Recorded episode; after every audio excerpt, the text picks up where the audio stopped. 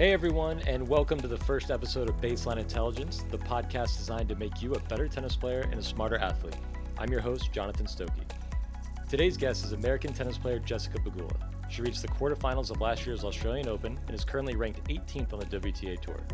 She's going to share a lot of fantastic insight into what her basic strategy is going into a match, how she plays the big points, what she would do differently as a junior tennis player, and why she feeds her dog so much before she goes on the road. So sit back, relax, and prepare to become a smarter tennis player. All right, so Jesse, welcome to the pod. Hi, thanks for having me. Excited to join you in this format. I'm glad to have you on as my guest, and hopefully, you can share a bunch of information that'll be helpful uh, to the listeners out there and maybe make them better tennis players. Cool. Yeah, I'm excited to share my my wisdom, I guess you could call it all the wisdom you've accumulated. You're are you 27 years old? Yeah, 27. You've been playing tennis for is it 20? Did you start when you were 5 or 7? Uh, I think I was around 7. Cuz I remember I was at, I thought it was 7. I was at one of your first lessons, so it's been almost 2 decades. Uh, so you do have wisdom whether you believe it or not. You you've got some wisdom to share and uh, and hopefully you'll give some good stuff to the audience out there. So obviously to start, you know, what an amazing 2021 season. I looked up last year at this time. I think you were 62 in the world, and mm-hmm. you're finishing this season at 18 in the world. So, what do you credit that jump in the rankings to? yeah, I feel like so many people ask me that, but I, I, I really don't. I mean, there's a couple things I will say. Well, first, being healthy for the last couple years has helped me you know to be able to play out the year and like really play these big tournaments bigger matches like week in and week out and like gain that experience, which I think is obviously big and staying healthy just in any sport or in general is always a positive. And then um along with that, I would say my fitness, um, which kind of goes hand in hand. I just I got a lot faster, moving a lot better, um, which I think you know has helped me stay in matches a lot uh, a lot better, helped me improve a lot of things in my game because now I'm quick enough to actually, you know, not go for stupid shots or or make unforced errors because I, you know, I'm too slow or something like that.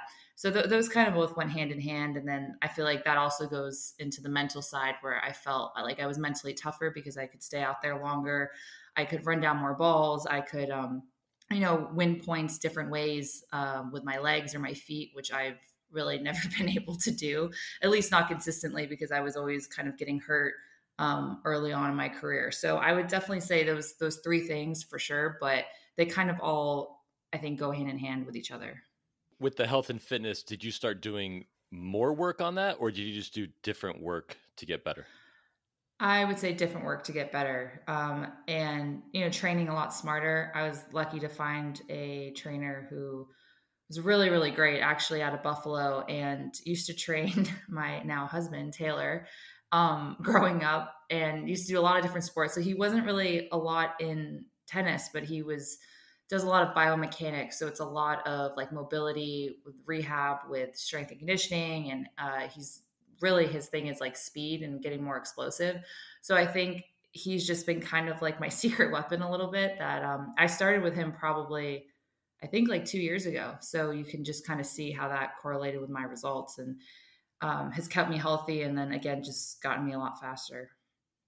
I did uh, a few summers in las vegas with gil reyes uh, andre agassi's old trainer and they had a saying that weak legs command and strong legs obey.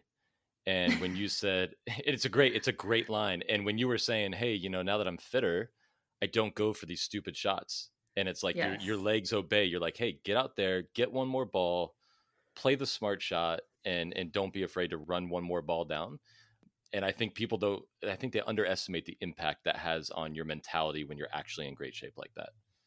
Yes, and it definitely went with my mentality and it was weird because before I never used to really like pay attention to the players that were maybe you know more defensive and stuff like that because that wasn't really my game but obviously you know as the game's evolved everyone's a better athlete everyone's quicker and faster and better shape it seems like so I started to appreciate more. It sounds stupid, like I didn't appreciate, but like Andy Murray or someone like that who uses his legs so efficiently. That would be someone that I never would have even enjoyed watching. Like I don't know when I was like 17 or something.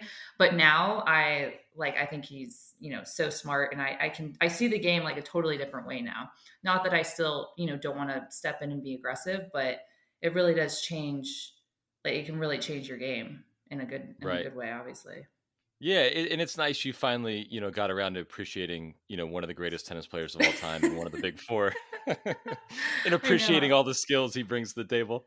I know. I'd always before like I'd be kind of like I don't know, like he's kind of a pusher a little bit. Like I never really like you know was he wasn't like the one that I wanted to watch, but now especially now seeing him come back from injuries and stuff like that, I definitely appreciate it. But yeah, it, it's interesting how it can really kind of change your game. And then also I think the last few years I struggled, not struggled, but it was a whole different set of skills that I had. And then it became like, okay, when do I I still need to step in and not, you know, I'm not, I'm never going to be fast enough where that's totally going to be my game. So it was hard to find that balance of like, okay, when do I stay back? And then when do I still need to step in and go for my shots? Cause now it's like I had this whole other skill set I had to get used to, to using. So we're going to bookmark that. We're going to go back to how you choose tactics and when you pick those moments in the match. I did some uh, pretty intense research for this podcast, uh, and by that by that I mean I, I googled Jesse Pegula WTA stats, and then I clicked on like the first two links. Uh, mm-hmm. But one thing, one thing I found that was interesting was that uh, 2020, so last season, you won 50.8 percent of all the points you played, and in okay. this season, which you jumped 44 spots in the rankings, mm-hmm. you won 52 percent. So That's you crazy. won you won 1.2 more points for every 100 points played and that uh-huh. one point per 100 resulted in you jumping 44 spots in the rankings. That's a crazy so, stat.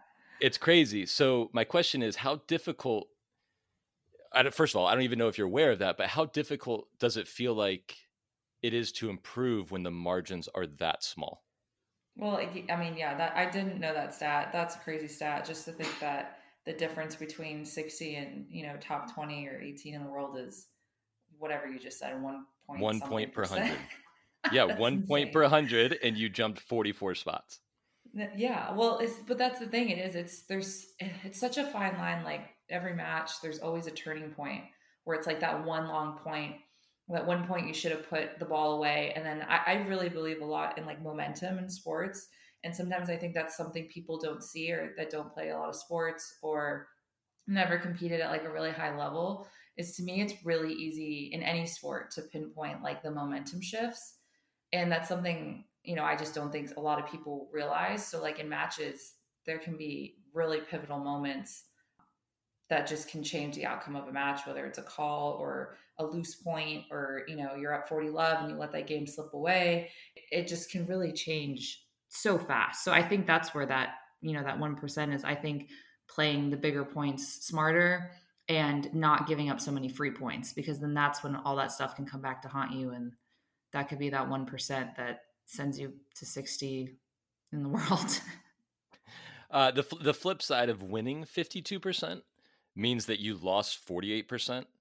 And that's a that's a concept that the kids I coach and the people I work with really struggle with is that you are 18 in the world and so you're one of the best players on the planet and that means that a lot of your matches you're playing someone ranked beneath you now uh, just by the sheer odds of, of who you could draw in a tournament and you mm-hmm. still have to lose 48% how do you handle like how do you handle emotionally losing points i i've definitely gotten a lot it's hard like tougher on myself in a way where like i don't want to play loose points like i know when i shouldn't have missed a ball or i know when i'm like okay that was a bad error whereas before maybe I wouldn't really think anything of it. So it's almost it's weird in a way because I've gotten tougher on myself, but then I've also gotten a little bit easier on myself in the same sense where if I'm doing the right thing and I know I'm doing the right thing, that it'll like you know you kind of have to be positive that it's going to work and it's going to come back and you know it's okay to sometimes um you know miss going for the right shot because you're still putting that in your opponent's head that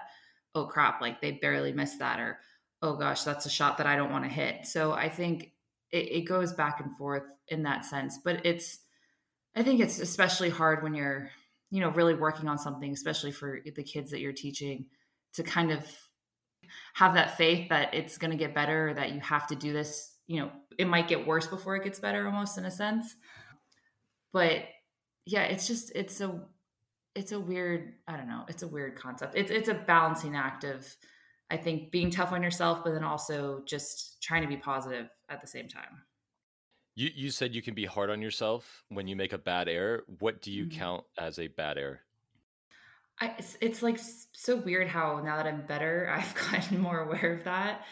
Just just like a bad error, like you know, uh, I would say like a 30 15 second serve and i i don't put the return in the court or like you know or you know a, for a point for 15 40 to break her serve like to me that's like a bad error it's like it, there's no reason to miss that. So like that's something for me where i just kind of be like all right you can't like can't miss that. Like and then i kind of try to snap out of it whereas okay next point. But like that's something to me would be a bad error where i'm just like there's no reason to miss that or or any like just a rally ball or something that I know, you know, if I would have moved my feet a little bit faster, there's no way I would miss it.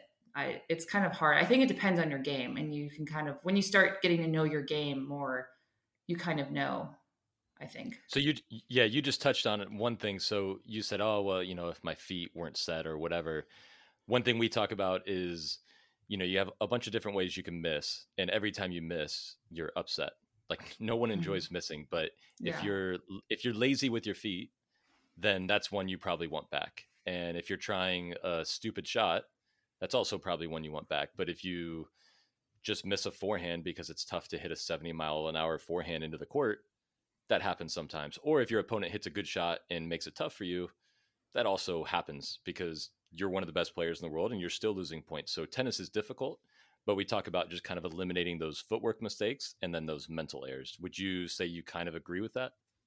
Oh, yeah, definitely. I think when you start kind of playing every point really, really tough, that you'll start to see a lot of those errors go away. And that is kind of, I feel like what happened with me, where like with David and I, especially when I started working David, it was like you have like every point, every single point, every point, every time. And I don't think I was used to doing that. So when you start doing that more and more, you know, you get better at it. And then all of a sudden, I don't know, maybe you do play a loose point. You're like, wait a second, like you you notice that you weren't maybe there mentally.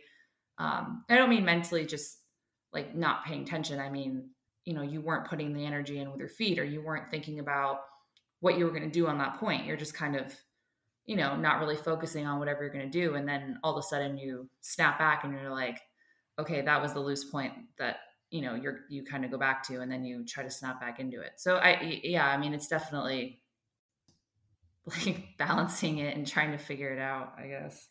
Yeah i think learning how to lose points in games and sets it's an important part of being mature and and having clarity of mind. Um i think i now i don't even know the number but i i think i looked up that you won only like high 50% of your total games mm-hmm. so it's just there's a lot of losing that's part of the process. Um, would you rather lose points because you missed your shot going for it, or would you rather have your opponent hit a winner on you? Oh, I honestly, I'd rather go for it. I, I, hate when people are just like teeing off, hitting winners on me. Like that it just feels it just at all. It just feels terrible. Like I'm like, what am I like? I don't know. I just yeah, no. I'd rather that, that is... I'd rather miss. Yeah, that's the least surprising answer you'll give the whole day. I, I, think you've always been wired that way, to be honest. You you've yeah, you've always gone yeah. for it. Okay, so I want to know. You, you mentioned it earlier about kind of when you know that now that you have the new new footwork, new fitness, and you feel like you can grind, but then there are times where you need to step up and be aggressive. I want to talk about how you change strategies within a match. So we just talked about how losing points is very normal. When do you feel like you're losing too many points? Like when when when is that point in the match or how do you know when you need to switch up your tactic or mm-hmm. when you, the amount you're losing is just a normal part of an everyday match well i think i've gotten smarter yeah at, at, knowing when to do that and so for me like my baseline a lot of times that i go back to is you know i hit really flat and i hit pretty hard and so like my always go to now that i feel like i can do more efficiently with my legs is just like hard middle so i can kind of I feel like I can always go back to let's I'm even to start a match to try when you're kind of feeling each other out or maybe I don't know it's just weird conditions or it's uncomfortable.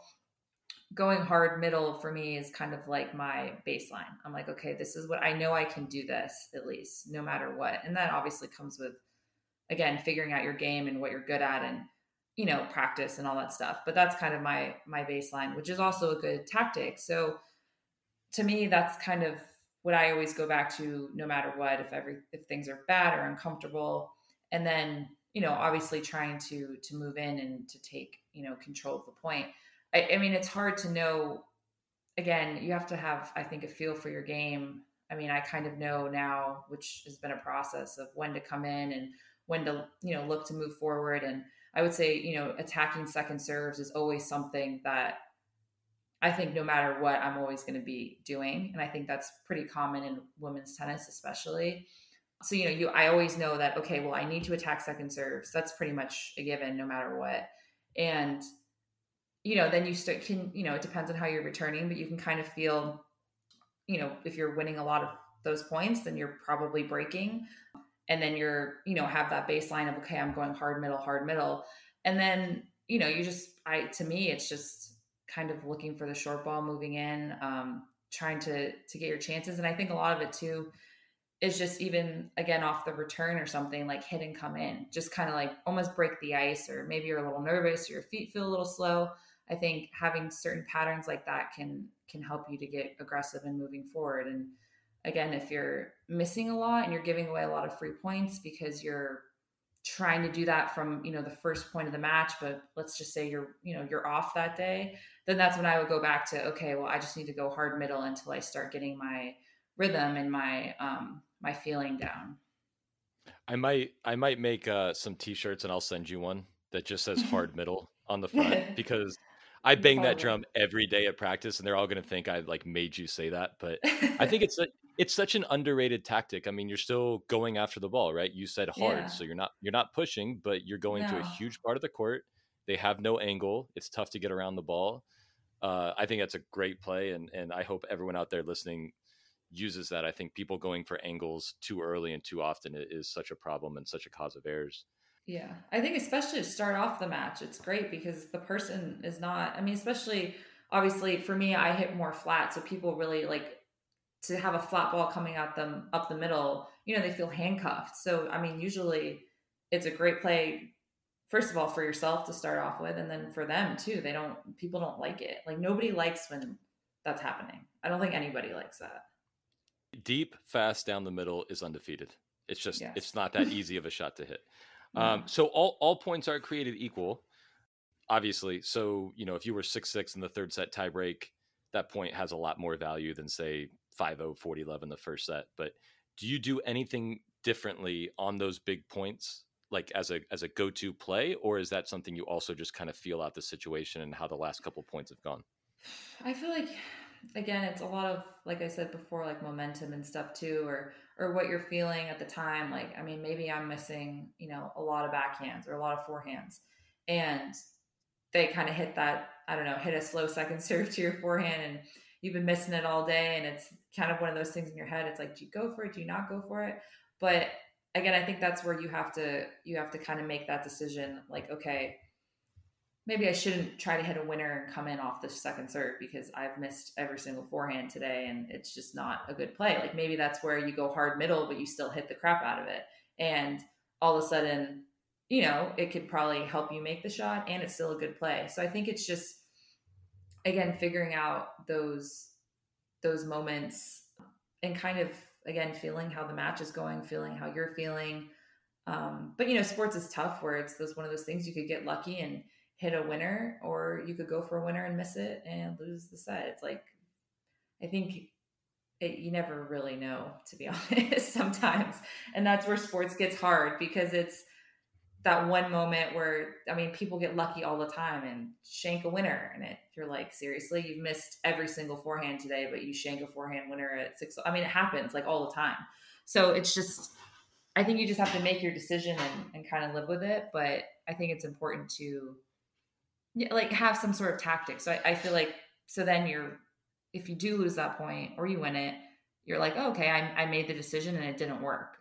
And that's that. That's better than kind of being like, oh, well, I didn't really know what to do. And blah blah blah, and I, I should have went for it, but I pushed it, or or I wasn't really thinking about what I was going to do, and I just tried to hit it as hard as I could, and I missed it. So I, I feel like it's just having a little bit of a game plan and, and trying to execute it. I think also helps live with the downside of if it doesn't go well.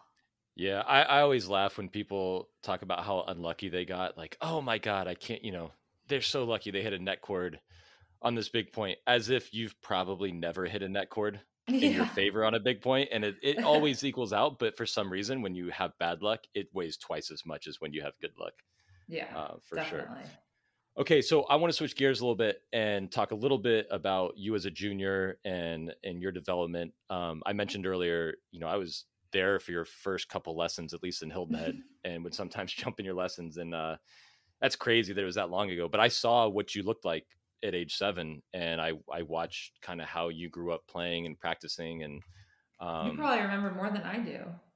I do, yeah. I mean, of, of course I do, and and I saw all the hours you put in, and and so that's the cool thing for me is that I know everything you've achieved now, you've gained through sweat equity. I mean, you worked really hard as a young kid, but if you can think back to maybe say age seven to twelve, is there anything that you look back on now and you realize that was a really key component to why I'm having the success that I'm having today? Oh, yeah, definitely. I mean, I just think it's because our coach at the time, Billy Stearns, would just I did not make it easy. But I, I mean, I think that was really important. But also, I had like you know, as an art coach was really tough on us. But I think also like I had the personality for that too. Like I don't know how much that would work for a kid with a different personality than me. Like I, I think I just really like I just loved to play tennis. So to me, it was just always it wasn't always fun, but I just loved like being out there. So I again, I think Billy really really pushed me like really hard. And I think that really helped me later on even with like my family and all the stuff going on that we had like I always knew that I, I feel like it kind of balanced it out where you know he was so tough on us from like pretty much those that age from like 7 to 12 or 8 to 12 whenever I was really playing. That because of that that later on in my life and all this like you know crazy stuff with my family was all happening that I didn't really like it didn't really affect me as much because I was like well like I've been working hard since I was like 8 so to me there's no difference if that makes sense no it does totally what's so I don't know if there look- was a like a specific moment but I just remember like I don't know just being killed on the court every day. Yeah, no, I mean, and I, honestly, you, you kind of were. Yeah, I remember. I mean, there were tears at times, but I mean, you worked hard, and he did push you hard, but it was always from a standpoint of you're trying to get better, and you say you want to be a great player, and to be great, you need to have a great practice every day. And I mean, at age age eight, that's that's really tough to do. So, I mean, yeah, you you're tough as nails, but again, that's that's something that you might say you had an innate personality trait to handle it, but also mm-hmm. part of that is because you just went through it every day and you yeah, worked exactly. like crazy and and you you took criticism uh, very well, I might add. But you know, he was on you, and and I think that is a big reason why why you're tough and why you've gotten where you where you've gotten to today. If you could look back now, what is one thing that you would maybe want to do differently in those developmental years? I definitely would have started playing more tournaments, um, more tournaments when I was younger. I probably wouldn't have maybe not have played up as much. I think that like I definitely played up too quick and I like for me it was the opposite like you were talking about how losing was important. I think I lost way too much when I was younger and I never learned how to win and that was something I would definitely just do differently. I don't know, if, you know, saying now I've done pretty well and I think I would be fine either way. But I think maybe for some people not to get caught up in like, oh, they're winning, like they should play up and try. And like I think that's important. But then at the same time, you know, you see these juniors or these really good juniors or kids that you're now pros and it's like they dominate at like the 12s, the 14s, the 16s, the 18s, and then they go and they dominate in college and then all of a sudden they're really good in the pros. So I think that also has some some value to it. So would you say you would you think before you start playing up an age group that you better make sure that you're already kind of dominating the one that you're in? Yes. Yeah.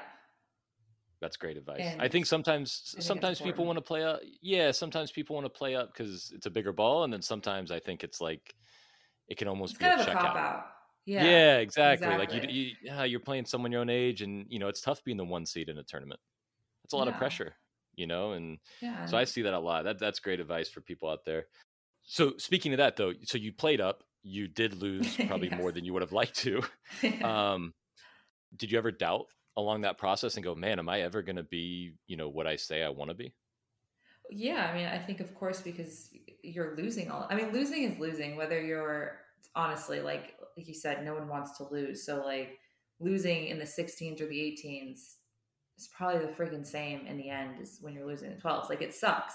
So I remember it was interesting when I the only like literally the only 12 and under tournament I remember playing was Eddie Herr and I played it twice, and I made it to the quarters, and it was weird because that was like a really good result for you know when you're 12 or 11 and 12, but to me I wasn't like used to that because I was always playing like the 16s and 18s.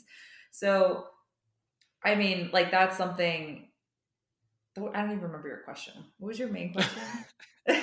uh, did you doubt yourself? Okay, so yes. So I would say, yeah, of course, I doubted myself, and then there was moments where I didn't doubt myself, where I was like, I think when I did well in the like the twelves, um, Eddie Herr may have been like a good moment for me because I was like, okay, wait, like I'm actually pretty good. And then all of a sudden, I remember doing well in Eddie Herr would like kind of like shoot your ranking up really high. And all of a sudden, I'd be like a top ranked nationally 12 and under. And I never, from playing like one tournament a year, and I'd be like, oh my God, I didn't like it was kind of like a big deal to me, but it was in the 12s and I wasn't used to that. So, yes, I did doubt myself. And then I guess Eddie Herr was a moment where I didn't doubt myself and I felt more comfortable. Right. Yeah, you got a result and that, that gave you some confidence if yeah. you if you could speak directly i'm sure there are kids listening you know all around the world but what advice would you give to someone who's say 13 14 years old and they look up to you right now and they go i want to have what she has when when they're 27 they want to be 18 in the world what's the best advice that you could give them oh um i mean uh, there's that's that's a tough question but i think i would just say that I would just say that it's a long, like, it's a long journey and that so many things can happen. You can get hurt, you can do really well, you can have a great week and then, you know, play horrible for six months. Like, it's so up and down. So I think you just need to set like really small goals every single day and build off of that as much as you can because it's like a marathon, not a sprint. And I think sometimes I see a lot in younger girls or younger juniors that you know, get really excited because they did well in a tournament or, you know, they have this really big result and it's like, oh, like, you know, I've kind of like, I've made it and blah, blah, blah. And then like girls don't want to match for like two months and they're like, want to quit tennis. It's like so up and down emotionally. I think you just have to find small wins every single day and work on something small every single day.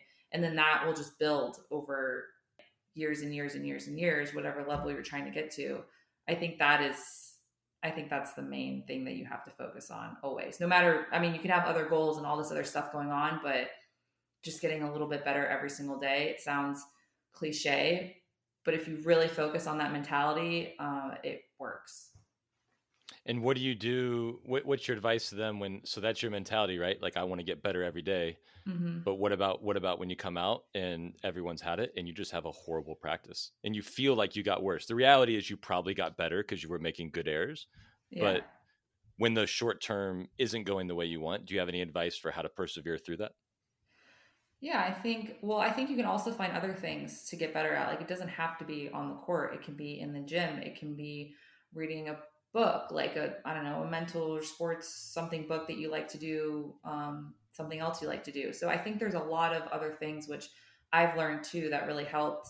Um, you know, let's say you had a really, really bad practice. Well, you can still, you know, go in the gym and have a really good workout and you're still making progress. If there's something that you're working on in the gym or something you're working on, you could go watch film and be like, okay, well, I'm hitting my forehand terrible. Let's go watch some you know, and it just kind of puts you in a better mood that you're still learning and you're still open and you don't have that like closed minded frustration going on because it's definitely going to happen. So I think whether it's watching film or doing something in the gym or reading or meditating, whatever it is that like other tools that also should go into your game and as a person, those you can also, you know, always do better at those. You can find something. All right, we're gonna we're gonna finish up with some Instagram questions. Okay. I posted a I, I, posted a story today asking uh, everyone who followed me on Instagram to to send questions in, and I chose the five or six that I thought you you might enjoy. So okay. first first question, what is the most memorable experience you've had on tour that didn't happen on a tennis court? Oh, that's really tough. Like outside, like the site, or can it be? No, just uh, j- just saying that you can't. You know, you're not winning. It's not. It's not. Hey, I, I got to the quarters of the Australian. Okay. You know, that's not. That's not um, exactly. Uh... I would say I, I don't I mean I don't know if this counts, but I like I think the past year it's been really cool to see people like know who I am. And so at the US Open this year, especially after I had like a really good year, I wasn't able to see any fans that much at all. And US Open there were fans and I was in, you know, in the US and I'm an American and like so many people were like, "Oh my god, like we're rooting for you." Blah blah blah. And like I was so not used to that. So I would say that was a really cool experience like recently where I was like, oh wow, this is really cool. Like people, I haven't seen any fans, and then like all of a sudden people know and are cheering for me, and I'm like, you know, the top ranked American to do well at the U.S. Open. That, I would say that kind of in a nutshell would be probably the coolest. What does a typical training day look like during a tournament, and then how does that differ in the off season? So in the off season, um, I mean, like when I'm training a lot, like I'm into like you know, it's a lot of training. Um, I I mean, at least work out probably for an hour and a half, uh, five probably six days a week, and some of those days are almost two a days as well. And then I usually practice at least like two to three hours, depending on how I'm feeling. Um, so yeah, like I mean, when you put it all together, it's like six hours, I feel like, of training by the time you warm up and you cool down and you do all your recovery stuff as well. And then during tournaments, um, tournaments, I don't, I mean, I'm trying not to practice as much. So I'm trying to practice like a little less and not overthink things. But I would say it's usually max like almost two hours in between, uh, like maybe leading up to a tournament. But the day before a tournament starts, only I mean, maybe 45 minutes. And then if I'm, you know, winning and playing matches, I just warm up for 30 minutes max um, during the tournament. My coach used to call that cramming for the exam. When, when, when, kids would hit like two hours the day before a match, and it's like, hey, you know, that's not going to work. You're just going to get tired and stressed. Like, and so, David, I had this joke. Basically, it was kind of like a if you're not if you're not ready by now, then and then that was kind of it if you're not ready right. to go by now because yeah i would I, I forget one year or maybe it was us open last year it was like our running joke because i'd be like complaining and everything feels terrible blah blah blah and then i don't know if he said it or i said it and it was just kind of like oh well if you're not ready now you're you're not ever going to be ready. Because it's so true it's exactly what you said cramming for an exam. Well the funny thing is and you know when you're playing well you play well a couple days in a row until all of a sudden you're not playing well right? Like that's mm-hmm. just normal sports and then when you're not playing well it seems like you'll never play well again and then all of a sudden you wake up and your forehand is back and so the day before a tournament i've seen some of my players hit the ball so terribly and then the next morning they're awesome. And i've seen kids the day before look fantastic and then they show up the next day and they can't play. And so there's not usually a great correlation between the lead up practice and the match. And so yeah your advice to just kind of like hey get a little bit of work in keep yourself fresh i think that's that's great advice to anyone listening. Okay Wait, one more thing to add to that. Oh, sorry we we laugh because we like it's definitely more of a, a girls thing i will say girls will freak out and it's like they're doing feeds for like hours and i've been guilty of that and guys are just like like don't care at all. They're like, yeah, I'm gonna hit for like 15 minutes and get out of here. They like want nothing to do with it. So there was this joke during the Olympics this year that you know the guys and the girls both went, and Frances Tiafoe, like him and like Tommy Paul and like all the guys would just be like, like, oh, how was practice, guys? And we're like, oh, good. And they're like, wow, you were out there for a while. Like, I just needed a, I just needed a tickle today. And I'm like, a tickle. I'm like, what are you talking about? They're like, just, just, just a little tickle. That's, that's all you need. You don't need to go out there and like overthink it and like hit. He's like, you, you girls are crazy. Like, I don't know why you're out there for like three hours. And then so like ever since actually this year is when I've really noticed it. And we're pretty um, we always hang out with like Steve Johnson and stuff like that. And he, during tournaments, he's literally like, "Yeah, I hit for 20 minutes, like that's, and I'm done." And we're like, "What?" And he's like, "Yeah, I mean, it's not going to get any better, so I might as well just stop now." so it's just funny how it's definitely, I feel like, correlated with girls and guys for sure. Got it. And we we can call those short practices a tickle. Yes. Okay, good to know. All right, I le- yep, I learned something new today. Uh, wh- where do you get your motivation from?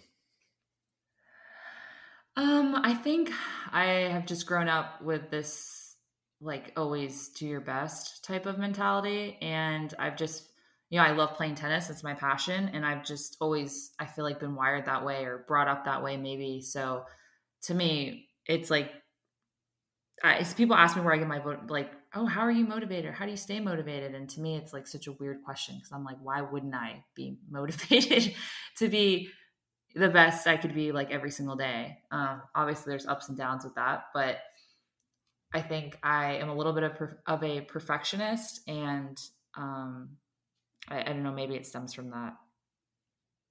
Uh, here's a great question. There's a big difference between thinking and doing it when it came to competing on the biggest stages, what was the biggest key to overcoming that hurdle? I think it's good to think about it a lot because that means you want it and that means it's something you want to do and hopefully you're visualizing that in a positive way. Hopefully you're not thinking about losing. So i think that is an important part of it. Um, the doing it part again i think I've gotten a lot better on the bigger stages because I built up experience like week in and week out of playing tough matches and stuff like that. And I think doing a lot of that just kind of adds up and you know keeps adding up to like a higher level to where now when you get to that higher level it doesn't seem like such a big deal but i oh, i think that you always need kind of i don't know maybe that one match that kind of catapults you and again i think it's just it, feels like such a huge deal and it's really not and once you get over that and fight through that mentally physically or from building up from momentum for matches throughout the year whatever it's going to be um, it just gets much easier to deal with and the hardest question that i saved for the last and uh and i am asking it is okay. you can't you can't back out of this one uh which one of your dogs is your favorite What? That's a terrible yeah. question. It's it, hey, well, guess what? You're gonna answer no, it. Which one of your dogs do you all, love the most? I love them all equally. They can't understand. They don't know you're doing this podcast. They'll never know. No, what? Okay, that's like if you had three. If you had three Lulus and you were like, which one is the favorite? I know, but I'm not being interviewed, am I? But that's just you can't. You're you have an only child, so it doesn't. You can't understand. That's true. I love them all I, equally. I think I think the one thing I realized when we were at your wedding is I thought I was obsessed with my dogs, and I still, I still, I still am like insane about my dog Lulu. But you are a whole different breed uh, with yours, and I and I love you for it. It's great. you actually, my dad. I think my dad is actually the most obsessed out for of sure. everybody. He's he's insane with the dogs. But no, I love them all equally. Now, will you? Will you won't take them? You can't take them to Australia, right? No, no, so you just gotta you just gotta go like what like a month without them. I know. So I like to feed them a lot before I leave. like I make sure that I feed them well most of the time, like in the morning and at night because I'm like, well, I need to like get on their good graces because when I leave, they definitely get way more attached to Taylor when I'm gone. Uh, any FaceTimes? Yeah, but they don't really like see, some dogs see the FaceTimes. They don't really pay attention to the FaceTime. Like I don't think they get it and I well they say dogs don't know time, right? They can't tell yep. like how long. I don't know if that's true. That's what they say, but yeah, I definitely think they get way more attached to Taylor, and then I get upset, like I get mad. Yeah, Taylor's going to be very happy about that. That they'll be. Oh yeah, be he loves it, and I just get upset. All right. Well, hey, listen. Thanks for your time. Uh, I know this is a busy time of year for you, and then then you're leaving for Australia soon. But uh, good luck. I will be following the whole way. Hopefully, texting you a little bit, checking in on you. But uh, appreciate you spending time with us tonight. Yeah. Thanks for having me. It was fun. All right. I want to thank Jesse again for joining us today for our first episode. My two biggest takeaways from listening is how simple her tactic of hitting hard down the middle is and how crucial it seems to be to her game. Maybe a lot of you assume the top players are doing really complicated things out there, but we now know of at least one top 20 professional player who keeps things really simple. I also found it interesting that she keeps her practices during tournaments very short. Great advice for all the juniors and league players out there. Please stop cramming for the exam with these long pre match practices.